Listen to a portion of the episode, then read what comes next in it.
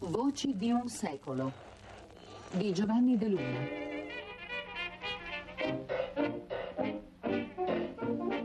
Italo-americana. Quinta puntata. Cattolici e musicisti. Tra i tanti stereotipi sedimentati sull'identità degli italiani, questi furono i più diffusi nei confronti dei nostri connazionali emigrati negli Stati Uniti. Ed è di entrambi che ci occuperemo in questa quinta puntata di Italo-Americani. Certo, la religione fu un elemento importante per il definirsi di una identità italo-americana. Negli Stati Uniti la pratica della religione era di natura comunitaria, contraddistinta dal frequente accostarsi ai sacramenti, dall'osservanza dei precetti della Chiesa, il digiuno, le offerte.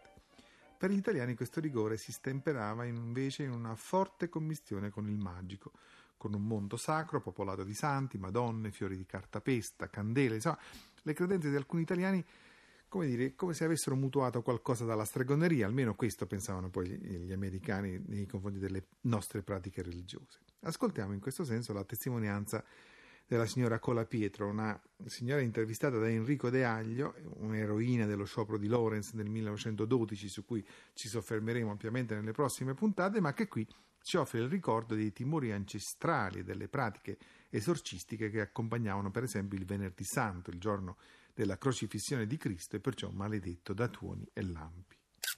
Quando veniva venerdì santo, venerdì santo, le cose che esistevano quelle tempi là, sì. quello esisteva pure quando io ero ragazzo. Quella giornata che aveva fatto quello male tempo, venerdì santo, come chiamate, io avevo paura di trovare il lampo. Mi chiudeva in, in the closet. Nell'armadio? Perché esistevano quelle tempi, perché la gente aveva più gente. Le cose esistevano come è succeduto quando hanno crucifisso crocifisso Gesù Cristo. Yeah.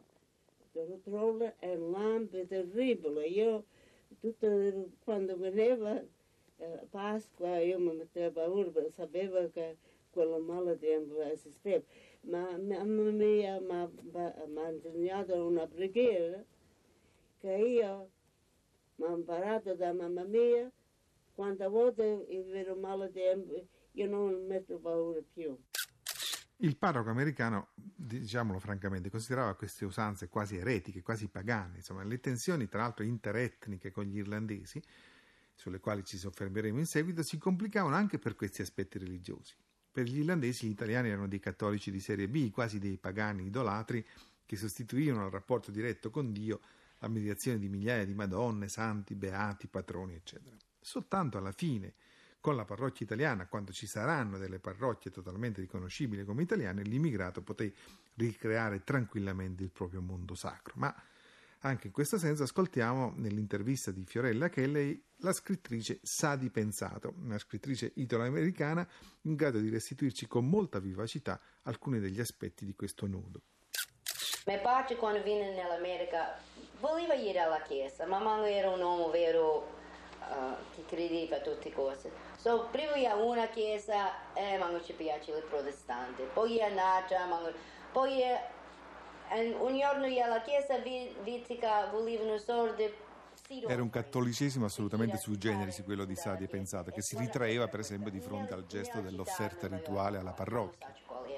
E si arrabbiava così assai, disse da lì, se qualche, qualche poveretto viene e manco aveva 10 soldi, stava sentire ashamed, uh, si vergogna, si vergogna che manca le sordi. Chi sta male, so mio padre mai gliela chiesto dopo, dopo. It was a good excuse. Era una buona scusa. Era buona scusa.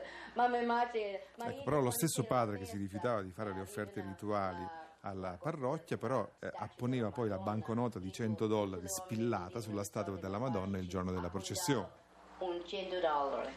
100 dollari ci, ci mendiva. E mia madre era vero, vero una, una, una femmina che credeva a San della Chiesa, sempre era una, una femmina vero buona.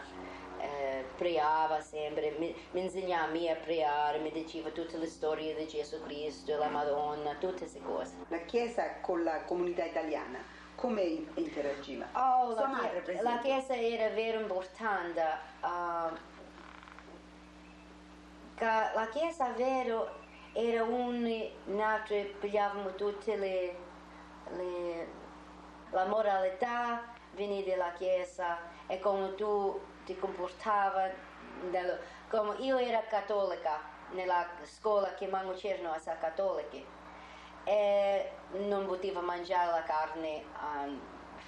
Venerdì. venerdì e a sa cose che e- io alla chiesa che aveva le statues e le protestanti I protestanti non hanno stato. non hanno statue e tu sapevi che tu era come l'altra gente perché tu eri cattolica A questo cattolicesimo paganeggiante si accompagnò una cultura i cui tratti distintivi furono molto segnati dalla sua provenienza, come dire, direttamente dalle profondità secolari delle tradizioni del mondo subalterno italiano. Certamente la cultura dell'emigrazione fu all'inizio una cultura per larga parte di analfabeti. I due terzi degli italiani che arrivavano negli Stati Uniti intorno al 1895 erano del tutto incapaci di leggere e di scrivere. Di qui il peso eno- enorme, enorme delle canzoni, ma anche delle macchiette e delle sceneggiate nella comunicazione. Attirava molto anche il teatro dialettale, così come gli spettacoli di marionette e di pupi. In questo senso la nostra trasmissione può giovarsi di una testimonianza di grande rilievo. Fiorella Kelley della Rai Corporation ha infatti intervistato per noi Ida Manteo Grillo, l'abbiamo ascoltato già nella prima puntata di questa serie, ma che qui adesso, come dire, sentiamo nella sua veste vera, cioè quella di esponente di una grande dinastia di pupari che trapiantò a Little Italy le forme artistiche nate sulle piazze e sulle aie della campagna siciliana. 23 c'era un movimento, un cinema e papà l'ha comprato. Dopo quasi un anno, due anni ha messo il teatrino, quando poi sono arrivati sai, i marionette dell'Argentina. Poi papà e allora mi ha comprato il piano, il pianoforte, che a quell'epoca c'erano i rolli, sa, non so se lei Sì, l'ha sì. visto mai. Come no, sì. Ecco, e così dopo cominciai a, a- a in- in- eh, impararmi anche le canzoni italiane, napoletane, che venivano, i eh, questi ruoli venivano, forse dall'Italia, venivano. Dopo, allora, papà ha preso, mi ha trovato una maestra e cominciai a prendere lezione piano. Ecco che passava. E poi anche andavamo, quando verso il teatro dei marionetti, si andava al teatro, si dovevano ecco, preparare i personaggi come ri- richiede la storia dell'Orlando Furioso. Ed ecco che passavo sempre in, in azione. Lei abitava in un quartiere italiano, già stabilito. Tutto, ecco, la piccola Italia, la chiama, tutti siciliani. Erano spettacoli che garantivano una insostituibile forma di partecipazione collettiva e che rappresentavano anche un primo esordio di una comunicazione interna alla comunità pienamente italiana e non dialettale. Partendo dal basso, dalle radici folcloriche dell'identità collettiva, gli spettacoli di Manteo Grillo avvicinavano gli spettatori a una cultura alta, già pienamente nazionalizzata. È un percorso comune a tutti gli, insediamenti italiani, nelle Little a Chicago ad esempio, un gioielliere napoletano Pantaleone Laurino organizzò con successo una compagnia d'arte drammatica italiana che in cartellone allestiva pièce come La cieca di Sorrento, Giulietta e Romeo, I due sergenti, proprio esattamente in quello stesso filone fitto di drammoni popolari di cui l'Orlando messo in scena dai Manteo Grillo era l'eroe eponimo. In questo senso vi proponiamo adesso un brano di grande interesse. Si tratta di un frammento di circa 40 secondi di una vera, vera rappresentazione dei Manteo Grillo contenuta in un documentario girato sulla loro attività negli anni 30. Quel miserabile voleva uccidere il tuo capo con il mio bastone. Che mini miei compagni morti. Dimmi, miserabile, non hai già ucciso i miei compagni? Voglio vendicare morte dei miei compagni. Alear! Eppure, occorre ribadirlo, la vera regina degli spettacoli di Little Italy resta ed era comunque la sceneggiata. Questa forma artistica era in qualche modo assolutamente originale, certamente nei suoi modelli espressivi eh, esistevano degli schemi ereditati dalla scena napoletana, quindi come dire portate lì negli Stati Uniti dalle navi e dai nostri immigrati, ma c'era qualcosa di più, c'era la capacità di Little Italy di sostituirsi a Napoli nel dettare a questo punto temi, trame ed intrecci.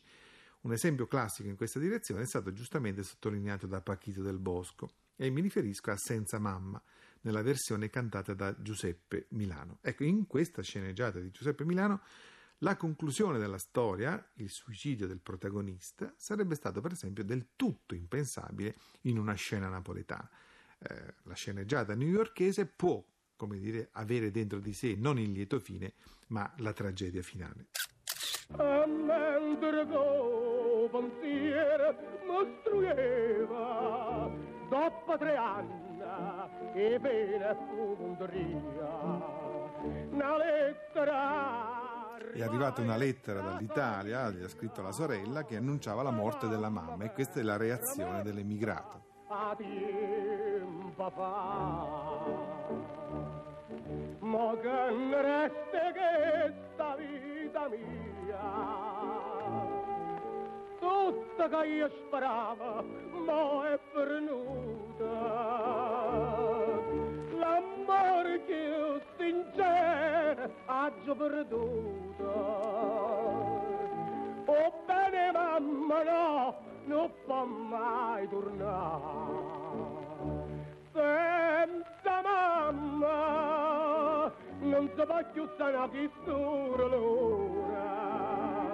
Senza amore, meglio che mora, che non c'è campo.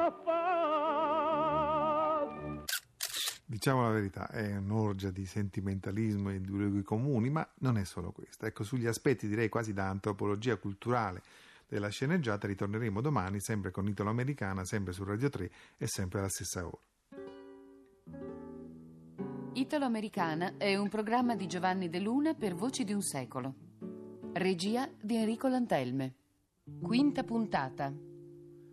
Tu stai malata e canta, tu stai morendo e canta, sono nove giorni nove che chiove, chiove.